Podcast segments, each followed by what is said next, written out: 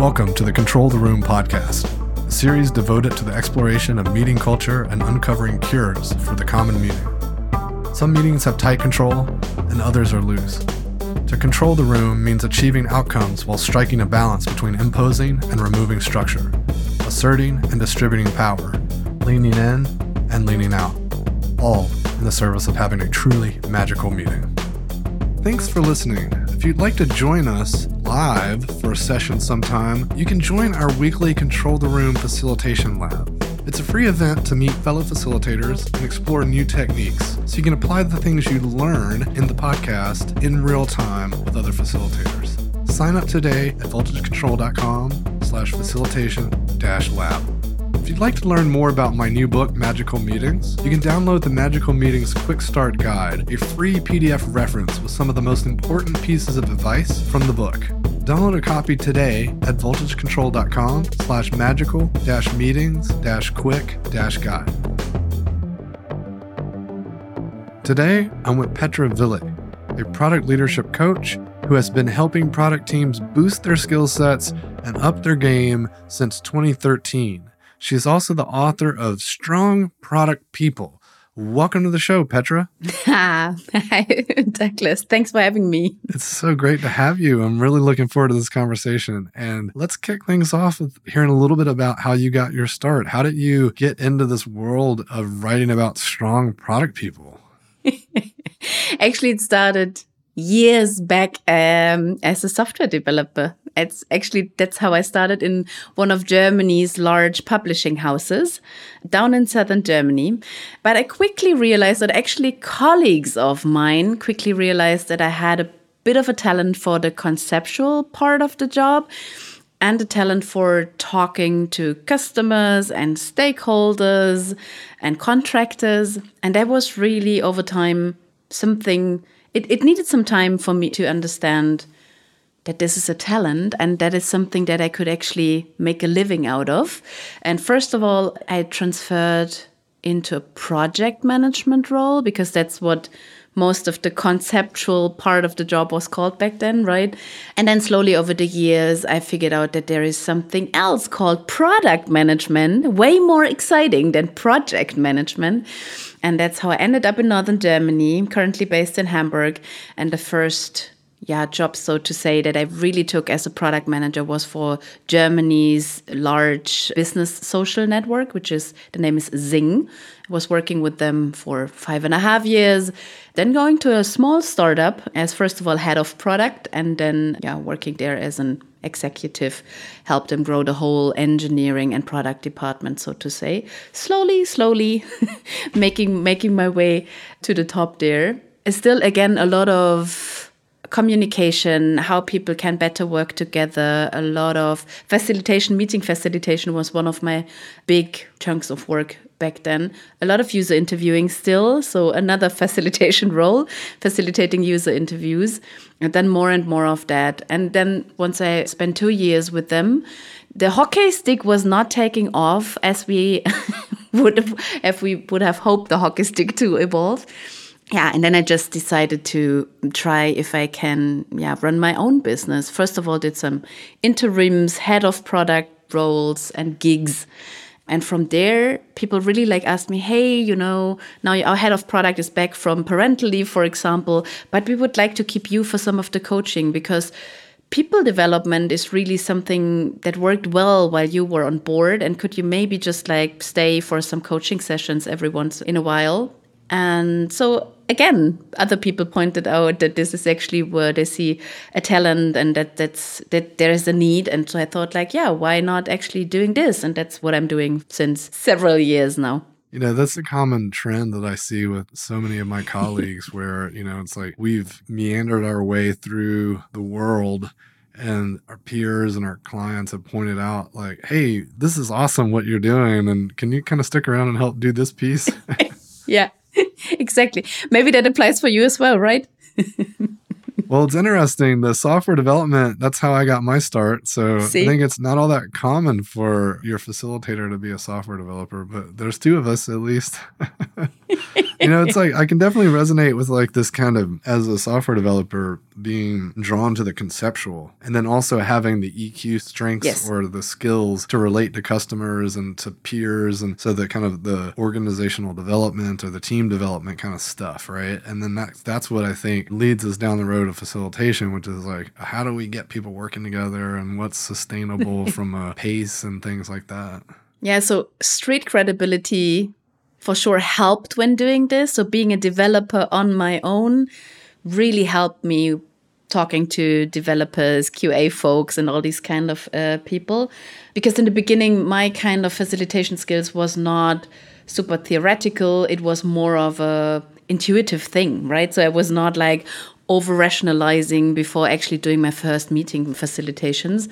I just did it. Yeah, but it really helped that I was able to connect to the people. I knew what their struggles are because at least for some miles I walked in their shoes. Mm, and that helped me to get the facilitation role right in the beginning and really adding something to the greater good, so to say. yeah, right from the start. You know, I think it's interesting as well as a software developer, we kind of train our brains to be procedural thinkers. And Yeah. if you apply this procedural thinking to how people get work done or how they talk and collaborate, or or even you're using that logic when you're listening to people talk, you can kind of find flaws in in what's happening in the room. I don't know if your experience is any different, but early in my career, you're I would debugging often it. find myself going, "You're saying the same thing, but you're disagreeing." Yeah, the logical errors in in communication that happens to me a lot. Yeah, it's a bit of reverse engineering sometimes, and a lot of debugging while people and groups actually are talking about things. You know, that's really fascinating. I didn't even think about the debugging parallel, but yeah, learning how to debug software is like definitely has come in handy when working with and building companies because often you had to debug the the process you put in place or like the communication It's like what's going on here let's let's unpack this let's like Yeah, unpack. elimination yeah. Yeah.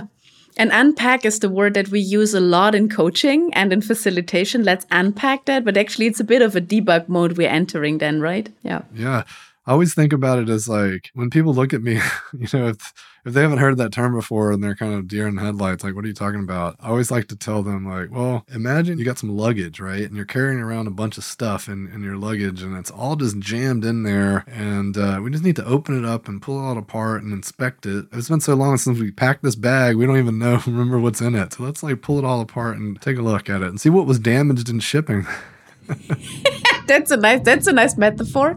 I'm usually using the matroshka metaphor to really like pull the the matroshkas apart and see what's in is there another one in the one that we're currently looking at so that is my yeah. unpacking metaphor but maybe i like the luggage more because you never know what has been damaged i like that Well, there's also We'll this that. tangled like mess, you know, like how did it get shifted around in transit, right? And like, is it is it the way we left it? Mm, not not not Yeah. always the case in complex yeah no the sh- because the shampoo totally ran out and now everything is covered in shampoo That's totally right.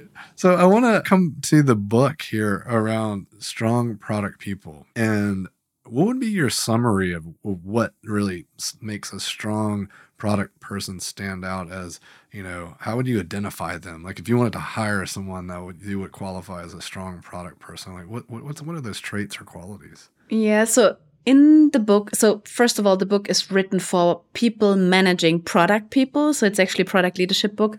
And in the book, I'm describing this every product leader needs to have their own definition of what makes a great product manager for them because there is not this one size fits all so many companies different si- organization sizes different industries we're all operating in. So i strongly encourage the product leads to come up with their own version. But i try to make a really handy book that is really a, a workbook and helpful in so many situations. I give some examples.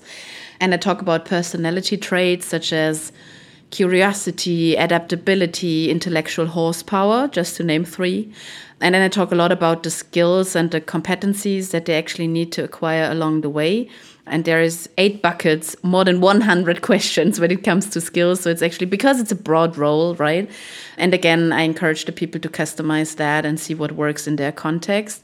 And last but not least, it's a values definition. Mm. So some companies have company values. Sometimes you want to add product organization or product team values to the picture.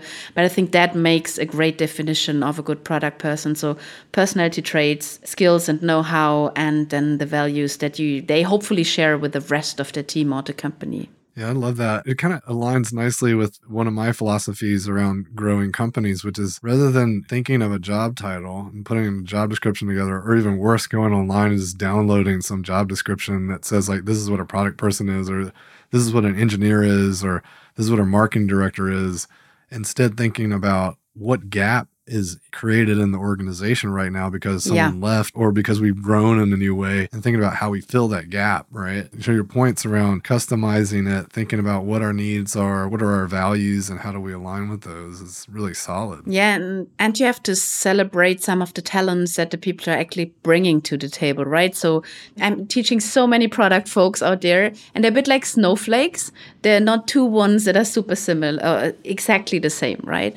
So that's why I think if it's if you have a too strict definition of what a great product person looks like, then you're really missing out on some great candidates and talent. Yeah, I usually use this kind of really crude. If I really want to break it down into buckets, I like to think about how strong my team is on the kind of product design or just design in general, and then marketing, and then also technical aspects. So it's like technical would be the features, the marketing would be what's the go to market on this? Like, you know, how does how does it like resonate? And then the design is like the aesthetic or you know, it's the Apple. So it's kind of like Apple, Google, and then, you know, maybe a CPG company, right? And if you think about those elements of like how that drives and impact a product, it's kind of an interesting rubric to think about how you balance out the org because different people are going to have different flavors of those things. Yeah. And no one really has all three of those at the same time, I don't think. Sometimes startup founders try to cover all three, but yeah, but then they usually grow out the organization pretty quickly because then it's more about how to scale all of this product organization and that's usually when they get bored and need to leave because it's right. a bit like no we like the chaos. It's creative chaos. And we really it's it's we need that for innovation and the rest of the company is like what the heck? It's super stressful with all the chaos. But sometimes i see it in startup founders or the first pm joining a startup or something like that. They have a bit of all three which is okay for the early startup phase. But yeah, if you look to bigger companies, then as you were saying, usually the people don't cover all the three aspects. Yeah, they have to get specialized so that we can get more efficient in our processes or whatever. And plus, it's just hard to find people that. I mean, these are rare mm-hmm. breeds, right? They're they're founders. They're like some of the early folks that come in and just kind of help get things off the ground, and they're hard to yeah. find. And I, I think that's one place that I've seen groups struggle is they have this vision that like, oh, this person's going to come in and they're going to have all the answers, and it's like, mm, what kind of sliver needs to be solved? Let's optimize for that. Yeah, that is so. If they if they're really waiting for this messiahs like person that solves it all, yeah, that's just not happening. I always encourage teams or product people to do a role description exercise with the teams. So not that they use whatever HR is providing, more that you actually take talk about your talents and what decisions you want to be responsible for and what decisions may not be in your comfort zone. So hopefully somebody else could actually step in and say like yeah but i'm totally fine with decisions and on the tech stack or something like that. I think it's super important that teams really have a discussion about that when they start working together or as a team reboot if they're working together for quite some time. That could be another nice thing to do yeah, I think that's really refreshing. And so many teams miss out on these moments to have these kind of meta discussions, right? Because so often we're, we're just so focused on the sprint, especially if you look at Scrum and all the rituals that get documented on how to keep the train running on time. They're so focused on the tasks and the work that's going to get done and not about like me as a human and how I show up and how I integrate and what my unique role is, not some like role as it's defined by some methodology that we might be using. And so I encourage people to step out, and sounds like you do too, step out of that fray of just like, you know, creation and just have some more meta discussions around who we are and how we're showing up and, you know, the why. Yeah, and actually, the weird thing is it is kind of baked in the Scrum rituals, and we call it the retrospective. It's just like so many teams are not playful with their retrospective. Mm. So they always do the the same retrospective, keep drop at and they do this like every other week.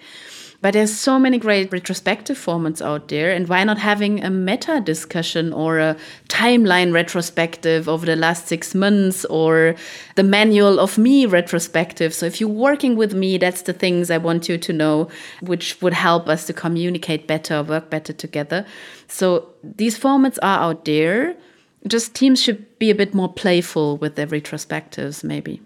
That's really cool. So, what are some of your go to? I mean, you mentioned a couple of examples there kind of quickly, but what is your go to resource or inspiration to get more playful in, in retrospectives? there is actually, um, I don't know how to perfectly pronounce this in English. It's called the Retromat. which wow, is I can okay. send you the link.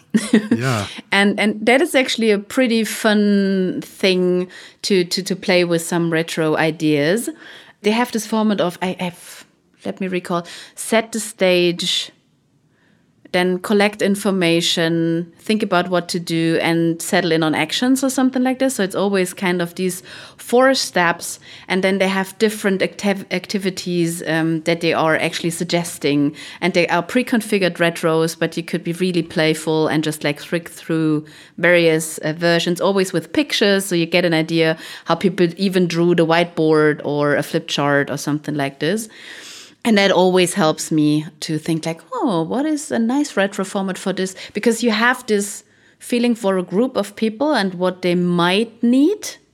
So you could think about one or two formats, then actually talk them through and say like what feels right for you and then that's how i pick the ultimate retro session so i usually prepare one or two different versions and we always have the fallbacks of keep add drop um, yeah, and I love the, for example, I love the Team Radar retro where you have like a little spiderweb graphic and it has like eight dimensions. And I can set the tone and say, like, okay, the eight dimensions are how happy is the team with their commitment, their velocity, their ability to adapt to changes. So, whatever topic comes up, it can even be like being on time for meetings. So, it can be super simple things you put on one of the dimensions. And then it's not about me talking about those things. It's more like inviting the group to talk about those and if they're happy with this particular topic that I picked. Had great successes with that retro. So, yeah. And the team radar is something we've talked about before in the magical meeting yeah. stories. So folks can check that out. It's already written, we've already written about it. That's cool. So, you know, there's something else that you touched on there that I want to talk about a little bit, which is this notion of kind of bringing the group into the decision around the agenda and what we're going to talk about. And that is actually part of your team radar process. Like they get to pick those pillars or those axes. And you also alluded to this in the making two different agendas for the retrospective and saying which one works better for us. And I think you can take that concept even further too. Like how do we co-create it? Even just like collecting stuff from folks around, hey, what do you what do you think we should do next week? And that way people come in feeling like they're invested versus yeah. trying to get buy-in. Yeah, and that's actually that's always my goal with whatever I do. It's kind of it's their journey, it's their work, it's not mine. I'm just here to help them. But with preparing two different retro formats, I'm really helping them because usually the team is focused on getting things done and out of the door and not so much of, oh, what retro could we actually be doing? And these are the 300 retro formats we could be doing, what to pick. And that is more my competence as a facilitator to really have this notion of, okay, what might be something that could work for this team next week? But the ultimate decision is, is on them and that really helps to yeah to foster the discussion a bit or to make it more lively than just like me opposing a format on them that's weird and so not me mm. Nice. Yeah. It's also just so exciting and invigorating to have the autonomy, to have a say and I, I want to try this out. And, you know, I don't know, people resonate with that. And I think it also aligns with something we were talking about in the pre-show chat around coaching versus facilitation, right? And this this mm-hmm. notion of like how we show up in those different roles. And so I want to talk about that for a little bit and just hear your how you delineate those two roles.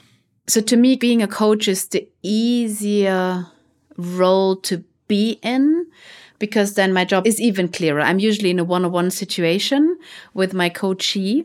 I just have to read their minds, so to say. While I'm with a group facilitating a workshop, there is this group dynamic and there is the individual people in the room that I have to take care of. So that's that's a bit more meta, uh, more draining, at least on mm. my end.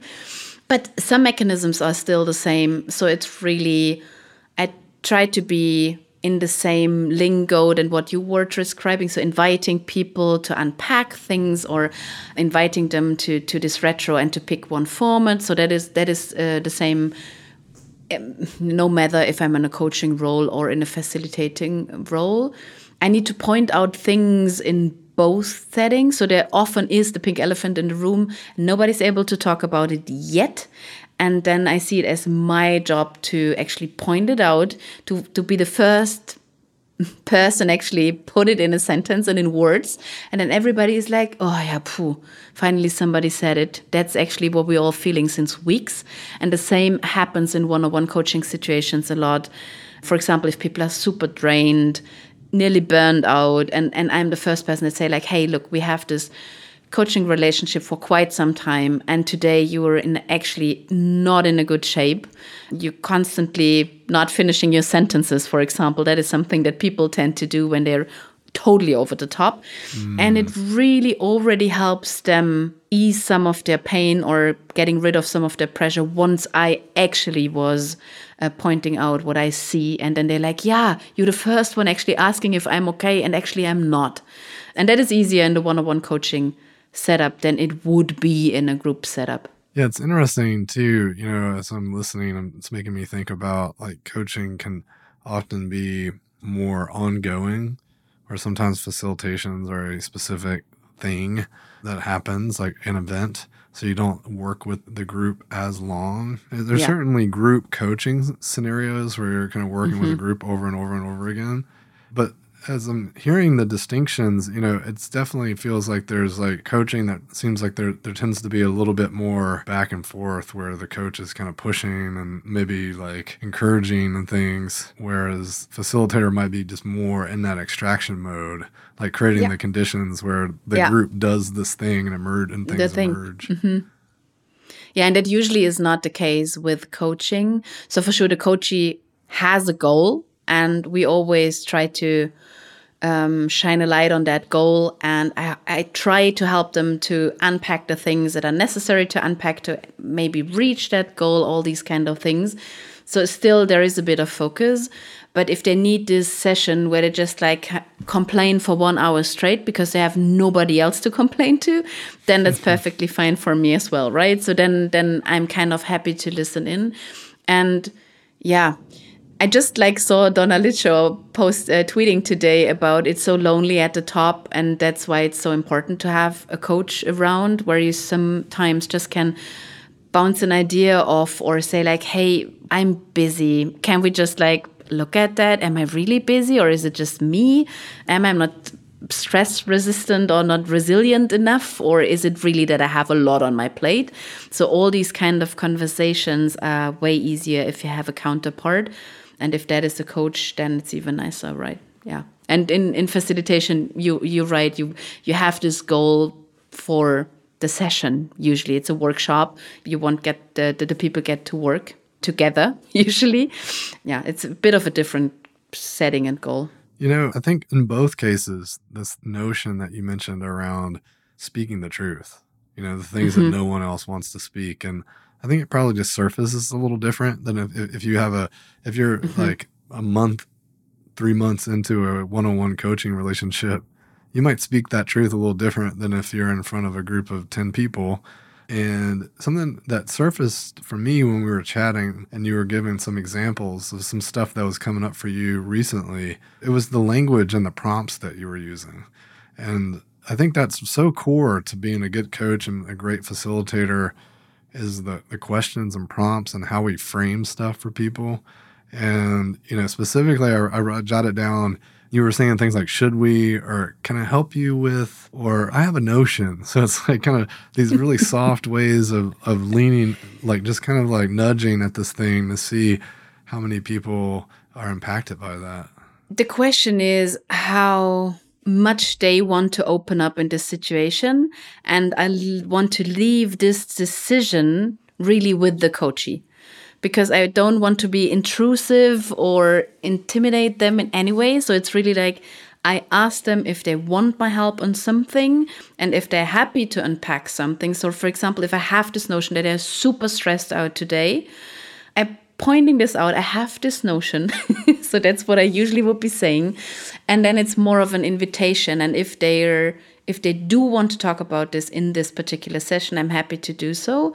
I was mentioning this in our pre conversation as well, right? So it still requires a bit bravery on my end, and I always need to take all of my courage to really point these things out because I think it's just not something that human beings enjoy doing, right? So if somebody else is suffering and it looks like more a personal thing or some something they're dealing with, then it is hard to actually ask like, "Hey, I see you're suffering. Do you want to talk about that?" And if they say yes, then you have to unpack all these things, and you as a coach have no clue what comes after that question, because mm. it sometimes is super easy stuff, but it can be a can of worms, so to say, and then you're opening Pandora's box, and it takes you another two hours to actually put some things back in the box and send them off for another week or two. That is not an easy thing. And that's why language is important. And it's way harder if you do it not in your first language so to say because i'm most of the coachings i'm doing i'm obviously doing them in english and it's way easier to do it in german for example in my case yeah that's uh, not something i have to face in my practice but i can i can relate to to that being difficult for sure and certainly, this moment of bravery really resonated with me because we often talk about the importance of leaning into conflict. Because ah, as facilitators, yeah, nice. we just ignore the conflict, then we really miss the opportunity to, to show up in maybe the most important way that we can show up and provide the real benefits that their client's seeking.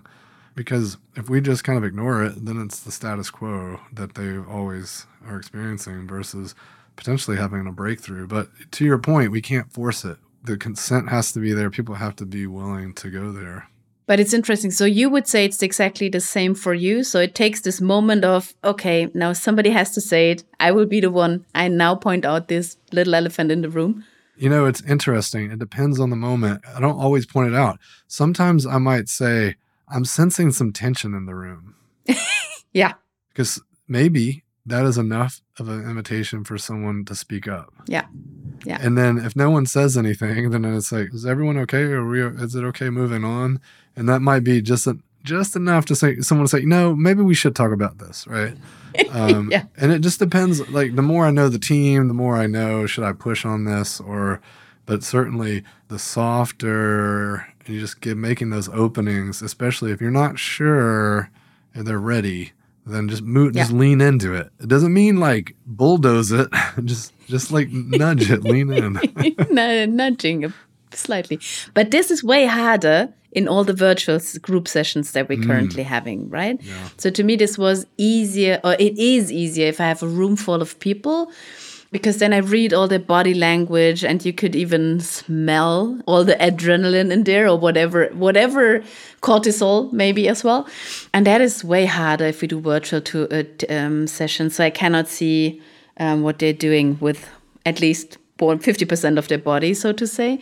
And with most of them muted, sometimes even some off camera, yeah, it's way harder to, to, to read a group at least. Yeah from me. Yeah, it's interesting, right? Because we've got some senses that are dulled because we certainly can't feel. Like I can feel the AC vent hitting me right now, but no one else feels that. Like I'm in a room that's different from everyone else. I also can't, like you say, I'm smelling different things. I'm even hearing some slightly different things because even though we're connected via this technology, I've got a completely different computer that might have a completely different grounding issue that's buzzing in my ear or whatever. We all have these like different things, right, that influence how how we show up and how we see. But not only the dulling of the senses, but we also have this dispersion there's something happening in chats. There's this over here. There's people in the mural over here. Yeah. So yeah, you're right. If the one-on-one is almost comparable, you know. Yeah. One-on-one is much. Yeah. Much easier to deal with it, right? But yeah, um, totally agree. Group is Group is much harder. Yeah, group is much harder. The bigger it gets, the harder it is. Yeah, you know the thing is, is we just bring more people because the specifically handle the dispersion of the signals. So if we've got different people observing different signals, so okay, you're watching the chats and the, handling the breakout rooms. I'm just dealing with content and watching the videos. You know that Yeah. can that can help, right? But yeah. More than one facilitator. don't always have that luxury. no, not always. but I do this as well. So in some of my sessions, I have another person, yeah, observing the room while I'm doing the, most of the talking.